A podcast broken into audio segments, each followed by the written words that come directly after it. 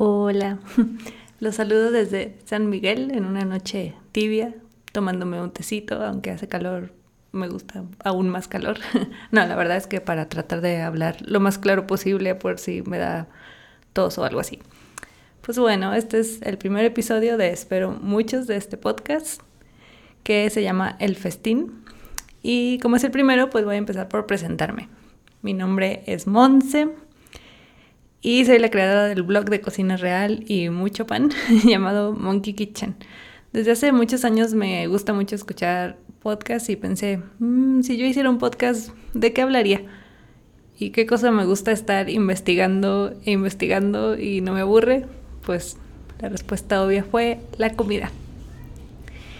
Y como en un podcast no es como para dar recetas, no es el formato ideal ni nada, y aparte para eso tengo mi blog y tampoco les voy a hablar de nutrición porque no sé de eso, pues em, de qué podía hablarles, de algo que me parece súper interesante, que son los orígenes, los porqués, cómo llegó ese taquito, ese pastel, ese alimento específico a mi plato. Creo que en nuestra realidad, en este tiempo que nos tocó vivir, damos muchas cosas por hecho. Como si los tomates nacieran en las tiendas o los pollos crecieran en charolas cubiertas de film como si los procesos fueran dados por arte de magia o hubiera estado ahí siempre. Como si el conocimiento no tuviera tanta gente, lugares y tiempos detrás. Entonces por eso me gusta tanto este tema, es algo que me parece muy fascinante. Así que espero que el podcast les resulte tan interesante como a mí me resulta todo este tema. Espero también ir mejorando y encontrando cada vez más lugares donde encontrar información, libros, artículos, etcétera para contarles buenas historias y que podamos ver la comida con unos ojos más profundos. Entonces, pues vamos a empezar.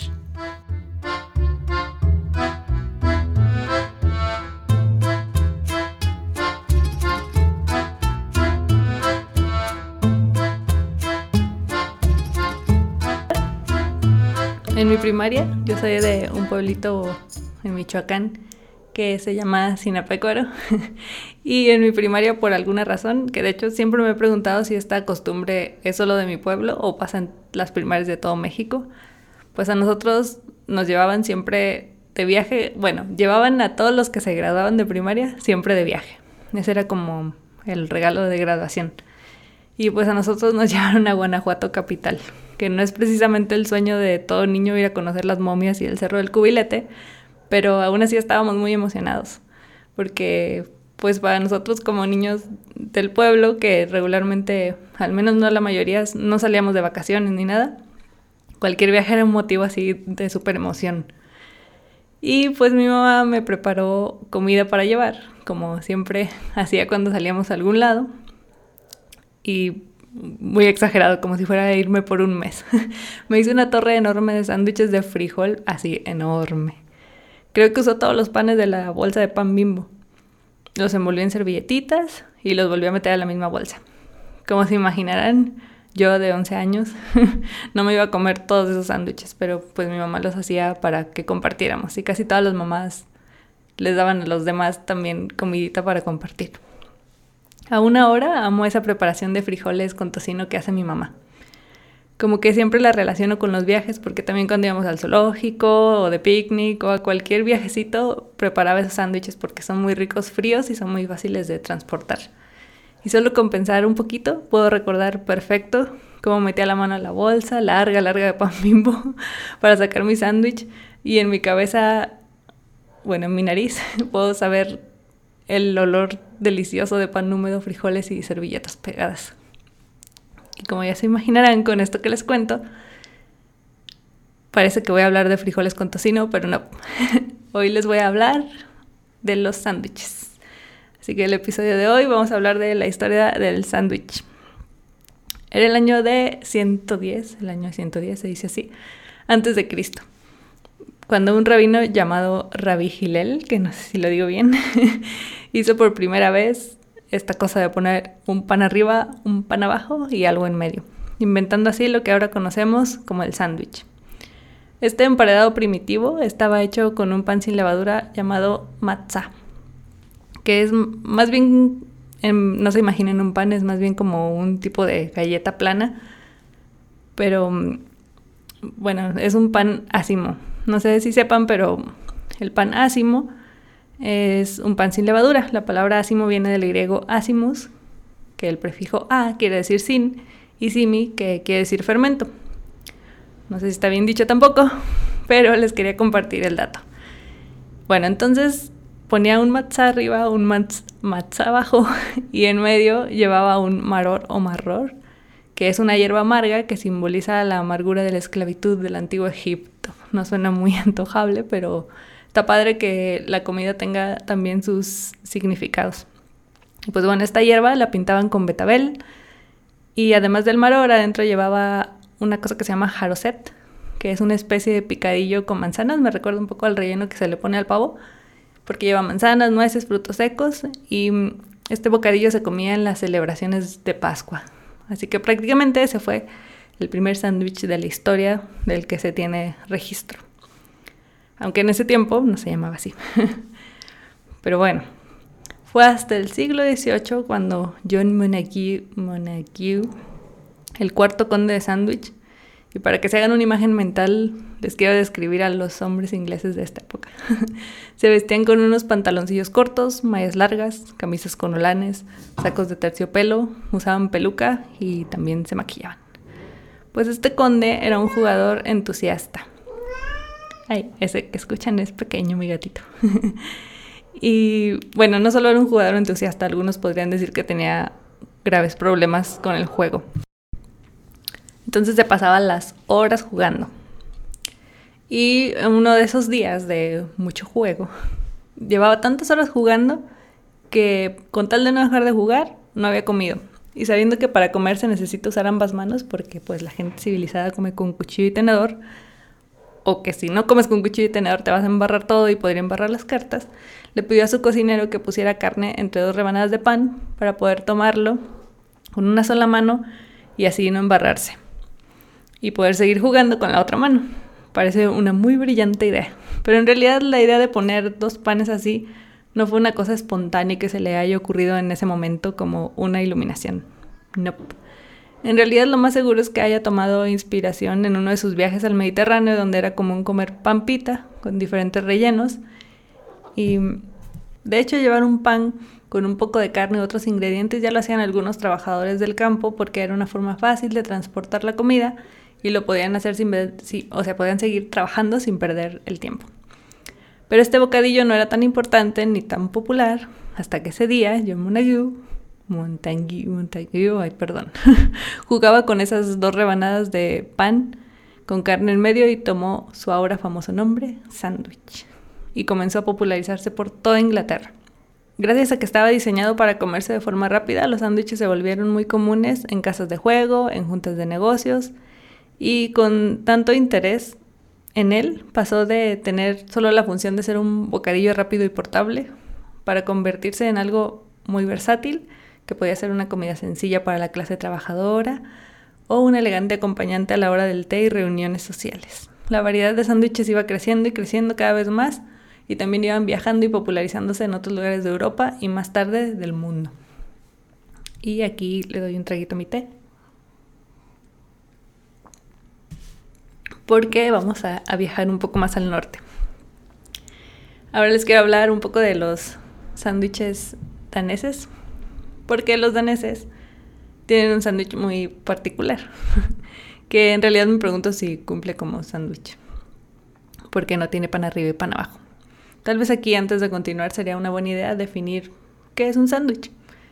Pues así la primera definición que encontré dice simplemente especie de bocadillo hecho con dos o más rebanadas de pan de molde, entre las que se pone algún tipo de alimento que puede tomarse frío o caliente.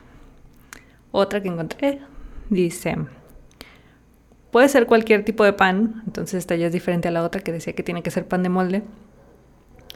Pero yo creo que esta mm, de que sea cualquier tipo de pan causa un poco de confusión, o al menos me causó al inicio de esta investigación, pero ya después fui aceptando poco a poco que en realidad muchas cosas pueden ser un sándwich. Porque tal vez la original sea con pan de molde, pero todos los demás serían tipos de sándwiches. que toman sus nombres propios y comparten similitudes de tener pan arriba y pan abajo y algo en medio. Pero igual hay que ser más abiertos. Y volviendo a los daneses, su sándwich solo tiene pan abajo, por ejemplo. Y se llama smashburg, que la palabra como tal quiere decir pan con mantequilla, aunque es mucho más que solo pan con mantequilla. Es un open sandwich, lo que viene siendo como un sándwich sin tapa. Y en los países fríos el centeno se da mucho mejor que el trigo, entonces el pan negro de centeno es muy común. Claro que también hay otro tipo de panes, sobre todo ahora que se pueden importar ingredientes y así, pero es más común el uso del centeno en países del norte de Europa que, por ejemplo, acá en México. Por eso muchos de esos sándwiches están hechos con ufrot, que ese fue mi intento para decir centeno en danés. Como dato curioso encontré por ahí, hablando de los panes europeos hace mucho tiempo, que en la antigüedad la clase alta usaba el pan como plato Así una vez que se comía el pan, bueno, una vez que se comía el alimento que estaba arriba del plato, plato entrecomillado que era el pan, se desechaba y se le daba o a los pobres o se tiraba. Y decidieron incorporar el pan como parte del platillo ya hasta después, cuando ya vieron que se impregnaba con sabores ricos de los ingredientes y, y pues que era algo comestible y no sé por qué lo tiraban. En Dinamarca, igual que en Inglaterra, los sándwiches eran también parte de la comida de los trabajadores, ya que con la industrialización y el trabajo en las fábricas se contaba con poco tiempo para ir a comer a casa, por ello mejor llevaban su lonchera con sándwiches al trabajo. Se volvió algo convencional. Les, les describiré un smashboard, o sándwich danés. Lleva una delicada capa, bueno, primero lleva un pan rebanado, que se le embarra algún tipo de grasa como una delicada barrera entre la humedad y los ingredientes. Regularmente el pan es de centeno. Y arriba se le pone toda clase de cosas. Puede llevar carnes frías, carne cruda, que de hecho en YouTube vi un video de, de un restaurante que los está preparando. Y el de la carne cruda me parece muy... bueno, como yo no como carne, bueno, sí he comido carne cruda en algunos platillos, pero no es algo que me encante se ve un poco grotesco. Agarran la bola de carne cruda, se la ponen encima al pancito y la van extendiendo hasta que abarca toda la superficie. Y por alguna razón es importante que visto desde arriba no se vea que está el pan, sino que como que todo se cubrió de carne. Bueno, ese es el de carne. También hay de pescados ahumados y fermentados, de camarones, de huevo duro, de vegetales frescos y de, pickles o verduras fermentadas con hierbas aromáticas y prácticamente un montón de cosas que les pueden poner encima. Algunas combinaciones no suenan muy ricas, pero les voy a poner una foto ahí en la descripción porque están súper bonitos. Los hacen muy bonitos y pues me imagino que deben saber bien, aunque algunos ingredientes sean extraños para nosotros acá. Y como sería imposible mencionar todos los lugares y culturas, cómo han adoptado el sándwich como hijito propio y lo han reinterpretado, pues les quería mencionar a los daneses porque tienen sándwiches muy característicos y voy a mencionar otros países.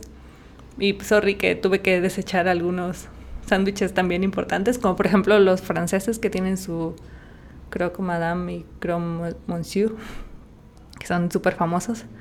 Pero bueno, también tienen tanta fama que está padre ver otros.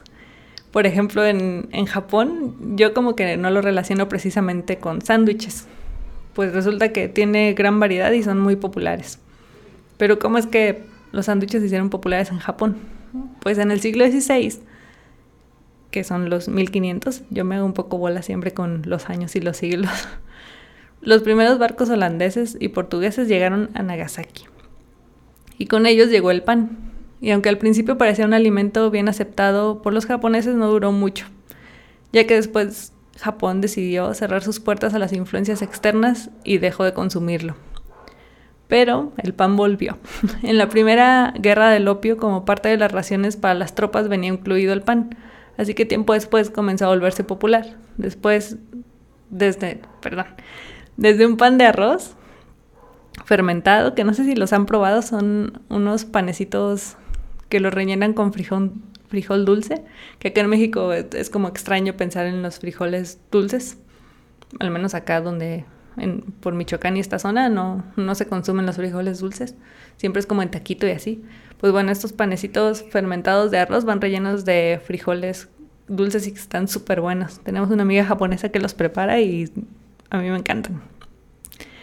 Y bueno, ya después fueron haciendo otro tipo de panes y así, pero lo que nos interesa es que llegaron a un pan que se llama shokupan, que literalmente quiere decir pan de comida, y que nosotros lo reconoceríamos como un pan de molde ahorita, así se ve. Y este pan lleva un ingrediente o más bien un proceso especial que se llama yudane, no sé si lo pronuncio bien, yudane, así se escribe. Y, es un proceso que lo llevan varios panes que, que, ya he hecho, pero no lo conocía con ese nombre. Yo lo conocía con el nombre de tansong o ru de agua, que haces una especie de ru, o sea, calientas agua o calientas la harina, cualquiera de las dos cosas, y el punto es vertir agua caliente o en, en harina y se hace como un, un engrudo, como una gelatinita. Y esa gelatinita se incorpora como ingrediente en el pan y le da mm, como más suavidad y más mm, como ter, ternurita, ¿no? como que esté más tierno, sí, eso, que esté más tierno. Entonces es muy común ponerlo así en este tipo de panes. Y ya usando este shokupan, uno de los primeros sándwiches japoneses en popularizarse fue el relleno de tamagoyaki. Que tamagoyaki es una tortilla de huevo, pero más esponjosa. Está bien padre. Ahí también les voy a dejar un video de cómo se hace. Hasta hay unas cazuelitas especiales como cuadradas. Lo que hacen es batir el huevo aparte, calientan la cazuela, le ponen aceite y hacen como una especie de crepa de huevo. Y luego esa crepita la van doblando. Luego ponen otra capa y la doblan sobre la otra y así se va haciendo como un rollo cada vez más gordito y muy tiernito de huevo. Ese es el tamagoyaki. Y hacen sándwiches de esto. También los hacen de tamago, que creo que es el puro huevo revuelto. Y em, otro sándwich japonés, que ya es más reciente, es un katsusando. Que este lleva dentro una cosa que se llama tonkatsu, que es una milanesa de cerdo gruesa empanizada con panko que además lleva una salsa tipo inglesa, tipo barbecue, pero versión japonesa. Que por cierto, mientras leía del Katsusando, se me antojó mucho porque, una porque mis papás hacen torta de milanesa. Y desde siempre mi papá, por alguna razón, hace la milanesa diferente a como la conozco en otras casas. Y ahora leyendo esto veo que la hace muy al estilo tonkatsu. porque deja el lomo de cerdo en trozos gruesos, lo pasa por huevo condimentado, lo cubre con pan molido mi mamá la fría a fuego lento y la milanesa queda súper jugosa, está bien buena. Ya hasta se me antojó. Siempre he tenido esta idea de que los japoneses hacen todo como muy ordenado, muy limpio, muy a la maricondo. Y es que si ven sus sándwiches de verdad están demasiado perfectos. El pan como súper perfectamente cortado, regularmente le quitan las orillas, entonces se ve muy uniforme. Todos los rellenos así acomodados a la perfección. Y hablando de esta perfección, hay otro último sándwich japonés que les quiero contar. Es el sando de fruta, el fruit sando. Perdón, me gusta hacer acento japonés porque yo antes era súper otaku. bueno, el fruit sando es un postre que parece sacado de un anime. Está relleno de crema batida y fruta, pero la fruta está como acomodada así como muy bonitamente. No sé si la eligen por colores o... No, yo creo que sí la eligen por colores, no puede ser coincidencia. Los cortan como en triángulos y todo está como meticulosamente pensado para que al partir del sándwich la fruta se deje ver expuesta en el corte. Así el pedacito de fresa a la mitad, un kiwi, un mango, combinando en armonía con este postrecito. Que ya que lo conocí, ya lo quiero hacer para tomarles fotos. Y eso fue todo de los sándwiches japoneses. Hay muchísimos más, pero no puedo abarcar todos, entonces tuve que hacer ahí eliminación. Ahora vámonos a otro país, muy muy lejano, bueno, más cercano que Japón. Es un país donde los sándwiches se llaman sándwiches. no sé si tampoco si lo digo bien, pero así se escribe, sándwiches. Y ahí también son todo un acontecimiento. Vamos a hablar de Chile. Ustedes no saben, pero yo tengo un crush con Chile fui muy fan del programa chileno 31 Minutos, que es un programa de, de puppets. Y de hecho todavía existe y es súper famoso y hasta dan conciertos y así, así como los Muppets versión chilena. Y bueno, este también fui fan de, bueno, no fui, soy fan de algunos podcasts de allá y me encanta el acento chileno y cuando vi que, que tenían cultura de sándwiches me emocioné mucho de poder platicarles de ellos en este episodio. De hecho, en una novela chilena que veíamos mi esposo y yo, no nos juzguen, veíamos novelas chilenas, la pareja protagónica decide ir a comer algo que parece ser muy chileno porque el, el protagónico le dice a ella que, ah, ¿cómo que no has ido a comer completos? Y pues la lleva a que pruebe y coma completos en la calle. Yo no tenía ni idea de qué eran, me sonaba súper raro a comer completos. ¿Completos qué? Y pues ya que los vi en, en, la novela parecían como hot dogs, pero estaban raros, así como completos. ¿Son hot dogs? ¿Qué? Y pues ya lo googleé. Y pues resulta que sí, son como una especie de hot dog, pero que además lleva palta, que es como le dicen los chilenos al aguacate. Y tienen sus variedades con diferentes ingredientes. Son como unos hot dogs tropicalizados. Otro sándwich que tienen también, que bueno, hot dog parecería que no es un sándwich, pero como les digo, creo que, creo que tal vez sí debería entrar en la, en la categoría de sándwich. Bueno, otro que tienen es uno que se llama lomito. Y este sanguchito chileno, un lomito, eh, es más bien, más que sándwich, así a la vista, parece una hamburguesa. Es una torta, como una torta redonda, en la que se usa un pan que se llama frica, que parece un bollo pero si lo googlean encontrarán que dice pan frica para sándwiches, o sea que pues sí debe ser un sándwich. Lo tomaremos así. Bueno, este sándwich es un homenaje a los inmigrantes alemanes en Chile y está relleno de cerdo asado, tomate, chucrut, aguacate y cebolla. Además, en Chile hay un par de sándwiches que deben sus nombres a personajes de la historia chilena, lo cual se me hace súper genial. Que a un platillo le pongan tu nombre, no manchen, o sea, yo sería feliz que un platillo tuviera mi nombre. ¿O a ustedes no les gustaría? Pues uno de esos se llama Barros Luco, que es en honor al presidente Ramón Barros Luco, que según dicen solía pedir su sándwich con pan tostado, carne a la plancha y queso. La gente lo imitaba y pedía, eh, me da un Barros Luco. Y así se le quedó el nombre. Y por otro lado, el ministro Ernesto Barros Jarpa pedía su sándwich igual con queso, y pan tostado, pero con jamón en vez de carne, y así nació el sándwich barros jarpa.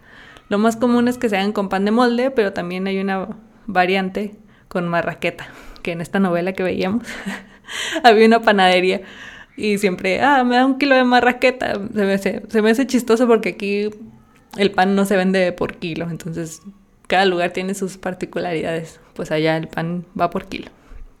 Y esta marraqueta es como un bolillo pero un poco más como ancho. Y hay otro pan que, también lo usan para hacer este tipo de sándwiches que se llama ayuya. Ese sí no sé si lo pronuncio bien porque no hasta apenas lo, leí. Y parece un bollito aplastado, así como con, con, algunos hoyitos. Algo así como, no sé si ubican estos panes bimbo que se llaman tins. Se parece a esos. Y ahora vayámonos de Chile y sigamos con nuestro país vecino de arriba con Estados Unidos. Los primeros británicos llegaron a colonizar lo que ahora es Estados Unidos desde hace varios siglos, pero no hay registro de sándwiches hasta el siglo XIX. Según un artículo de History Channel que me encontré, se cree que es porque los cocineros preferían evitar tendencias de su antiguo estado gobernante. Y como el nombre sándwich proviene del sistema de nobleza británico, era algo que la mayoría de los estadounidenses quería olvidar. Pero tiempo después, reapareció el sándwich. Y aunque parezca raro, el más popular era el sándwich de lengua. Cuando leí esto se me antojó un buen porque nunca probé un sándwich de lengua. A mí me encantan los tacos de lengua y creo que es una muy buena idea. Bueno, en estos tiempos es difícil pensar que exista, pero deberíamos traerlo de vuelta. Y hablando de sándwiches famosos de Estados Unidos, les quiero compartir una anécdota que leí en el mismo artículo, ya que me parece muy interesante como ciertos alimentos adquieren sus nombres. Bueno, este es el sándwich po' boy, no sé si lo digo bien. Así se escribe po' boy, que surgió en la Gran Depresión durante la huelga de los trabajadores de tranvías. Dos hermanos que alguna vez fueron operadores de tranvías eran dueños de una tienda de sándwiches cercana y prometieron alimentar a cualquier trabajador que estuviera en la huelga de forma gratuita. Cuando algún trabajador hambriento entraba a la tienda, los empleados gritaban, Here, comes another po' boy, que es como aquí viene otro chico de la calle, y así el sándwich obtuvo su nombre. Para que se lo imaginen, ese sándwich típico de Luisiana lleva un pan parecido a una baguette, que no lo anoté aquí, pero tiene como que su propio nombre de ahí del lugar. Y está relleno de camarones o pescado frito. también hay de carne, pero los más comunes son de camarón y pescado. Lleva lechuga, tomate y pepinillos. Le voy a dar otro traguito a mi té.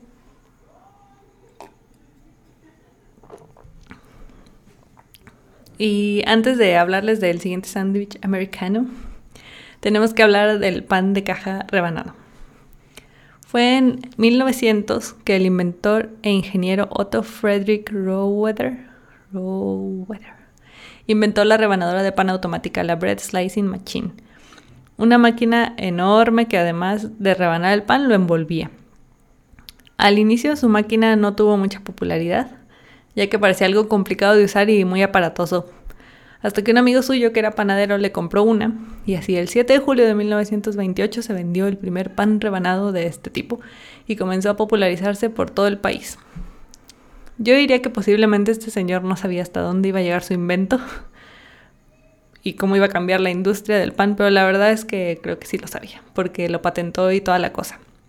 Y solo dos años después de su invención, en 1930, Gracias a esto, Continental Baking Company introdujo el Wonder Bread como el pan rebanado. Y ya sabemos que esos panes aún los encontramos en las tiendas, o sea que sí, tuvo buena aceptación. Pero creo que esa es toda una historia aparte. Hablar de cómo el pan se industrializó, etcétera, etcétera. Así que solo les mencionaré esto porque les quería contar acerca de cómo el pan más famoso de sándwich llegó a ser lo que es, el Wonder, y aquí en México el, pan bimbo, porque eso es lo que consideramos un pan de sándwich en nuestra cabeza, ese tipo de panes. Pero ya luego hablamos de esto en otro episodio. Precisamente con este pan rebanado está hecho este otro sándwich del que les quiero hablar, otro sándwich de Estados Unidos, que es a mi parecer el más gringo. bueno, también el club sándwich es muy de allá, pero ese no vamos a hablar hoy. Pero este sándwich es el que veo en las películas, que parece que le gusta a todos los niños y forma parte de todos los desayunos y, es el que saca de apuros en la mañana y así. Y confieso que a mí también me gusta mucho. Encontré que así es como se abrevia, espero decirlo bien, es PB&J Sandwich, que es el sándwich de crema de cacahuate con mermelada. Cuánta simpleza y cuánta ricura. Hablemos primero de sus ingredientes, la peanut butter. Aunque la patente de cómo hacer crema de cacahuate la tenga un canadiense y, un, el estadounidense George A. Bale Jr., la vendía como suplemento proteico para gente sin dientes, y Kellogg's también haya tenido ahí metidos sus dedos en otra patente de su elaboración, la verdad es que la crema de cacahuate ya se hacía desde épocas muy, muy antiguas, desde antes de Cristo, por quienes creen, por los mayas y los aztecas. Así que ya saben, la mantequilla de cacahuate orgullosamente mexicana, porque los cacahuates son de por acá. De la mermelada solo les voy a decir el origen de la palabra, que me pareció interesante, porque quiere decir confitura de membrillo. Y aunque mucha gente no conoce el membrillo, todos conocemos la mermelada. Pues resulta que en portugués membrillo se dice mermelo, que viene del latín melimelu, que es como un tipo de manzana. Que ahora que lo pienso, nunca he comido mermelada de membrillo. Mm. Bueno, pues estos sándwiches de mantequilla de cacahuate con mermelada a veces no llevan mermelada, sino jalea, que se parece, pero no es lo mismo. Al referirse a estos sándwiches en inglés se llaman peanut butter and jelly, pero las traducciones dicen mermelada. Me causa un poco de confusión, pero yo creo que es porque usan ambas. Pero bueno, la mermelada es la mermelada con trocitos de fruta y así, y la jelly es como una gelatinita, o sea que no tiene pedacitos de fruta pero volvamos a la historia. Fue en 1901 cuando se mencionó por primera vez en una revista de cocina como sugerencia preparar un sándwich de crema de cacahuate con jalea de manzana. Pero esta combinación se popularizó hasta los años 20 y 30, en parte porque ocurrió la Gran Depresión y la crema de cacahuate era una buena proteína más barata que la carne. Que por cierto, aunque su textura grasosita lo parezca, los cacahuates no son nueces, sino legumbres, por eso su alto aporte de proteína. Después, en la Segunda Guerra Mundial, la jalea y la crema de cacahuate eran incluidas en las raciones de las tropas, de nuevo sirviendo como fuente de proteína y claro, también era incluido el pan rebanado, dando a los soldados todos los ingredientes para hacerse su sandwichito perfecto. Cuando la guerra terminó y los soldados volvieron, los PB&J sandwiches estaban en todas las casas. Eran nutritivos, eran ricos, eran fáciles de hacer. Pasaron de estar en las raciones de las tropas a las loncheras de los niños y aún ahora son populares. ¿Ustedes los han probado? A mí sí me gustan. Y bueno, ya para finalizar, vamos a hablar de México. Ya llegamos aquí a nuestro país. Aquí también se consumen sándwiches, aunque a mi ver no hay como que particularmente ningún sándwich característico que destaque. Creo que para la mayoría de los mexicanos un sándwich es poner algo entre dos panes bimbo. Que por cierto, yo sabía que Bimbo era una empresa mexicana, familiar y no sé qué. Pero lo que no sabía es que es la panificadora más grande del mundo. No sabía eso. La verdad que padre que haya empresas mexicanas tan importantes a nivel mundial, pero por otro lado creo que su pan no es tan bueno. Yo creo que cuando algo se va haciendo tan, tan enorme, pues se va como deformando y los ingredientes cambiando y tratan de ahorrar y, y abarcar más y la verdad no sé. Desconozco qué fue lo que pasó, pero no me parece un buen pan. Tampoco voy a mentir y decir que, ah, o del pan bimbo y no me gusta. Pues no, sí, me lo he comido y no me desagrada porque es algo que tengo en mis papilas desde la infancia, entonces como que mm, ahora en esta época de mi vida no lo como casi, casi nunca, más bien cuando voy a otras casas así, porque yo hago mi propio pan y también conozco panaderías muy buenas. Siempre voy a preferir una panadería de barrio que un pan bimbo. Es como la última opción. Pero de todos modos, hablando del sándwich, no quiero quitarle protagonismo al pan bimbo, porque la mayoría de los sándwiches que los mexicanos tenemos en la cabeza en el imaginario del sándwich son con pan bimbo. Así que bueno, ahí están. Lo bonito es que aquí en México hay otra cosa más popular que los sanguchillos de pan aguado bimbo. Aquí tenemos nuestra propia versión con un bolillito o una telera, la bonita torta. Se cree que la torta apareció en la época porfiriana cuando a un taquero se le ocurrió usar en vez de tortilla un pan. Suena posible, suena simple, pero hay varias torterías que juran haber inventado la torta. Encontré muchas versiones. Una de esas versiones dice que el origen de la torta se le atribuye a Armando Martínez Centurión, quien tuvo la ocurrencia de meter comida dentro de un pan, naciendo así las tortas. Cuentan que comenzó a venderlas en su zaguán para sacar un poco de dinero para su familia, que era pobre, en 1892. Aunque según otra fuente, la primera mención de una torta torta compuesta, que era como les decían. Fue en el periódico El Pájaro Verde en 1864, o sea, antes. Se cuenta que los ingredientes que usaban para estas tortas era comúnmente, ¿qué creen otra vez? La lengua. y también sardina, queso de puerco, bacalao, jamón de pierna y otros ingredientes. en la actualidad una de las tortas más icónicas de México es la torta cubana. Algunos dicen que su nombre viene de la calle donde comenzaron a venderlas y otros dicen que es porque las mujeres cubanas son frondosas. Bueno, frondosas, no sé a qué se refieren. Esta torta lleva de todo. Quesillo, salchicha, queso amarillo, una infinidad de variantes que podemos encontrar. Es exagerada, es enorme, es llenadora. La variedad actual de tortas en México es muy grande. Y al menos en mis tiempos era muy común que vendieran tortas en las escuelas. Aún si llevabas lonche hecho en casa, que regularmente era un sándwich con pan de molde, en las escuelas vendían tortas, era muy extraño. No sé, no sé por qué, como que había, no sé si es una rivalidad, pero como que a las mamás era raro que tu mamá te diera una torta, era más común que te diera un sándwich, pero en la escuela era más común que vendieran tortas y también en los en las bicicletas y estos eh, señores ambulantes que vendían también eran más tortas no sé. Y desconozco, como ahora ya no voy a la escuela, si sigue como habiendo este, estas dos cosas ahí compitiendo en los lunches de, de los niños.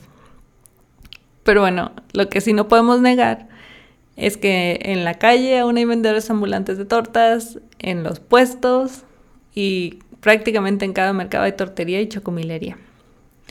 Y ya para cerrar este episodio, ya les conté al inicio que tengo un gran recuerdo de los sándwiches que me preparaba mi mamá para los viajes, pero de las tortas también me acuerdo.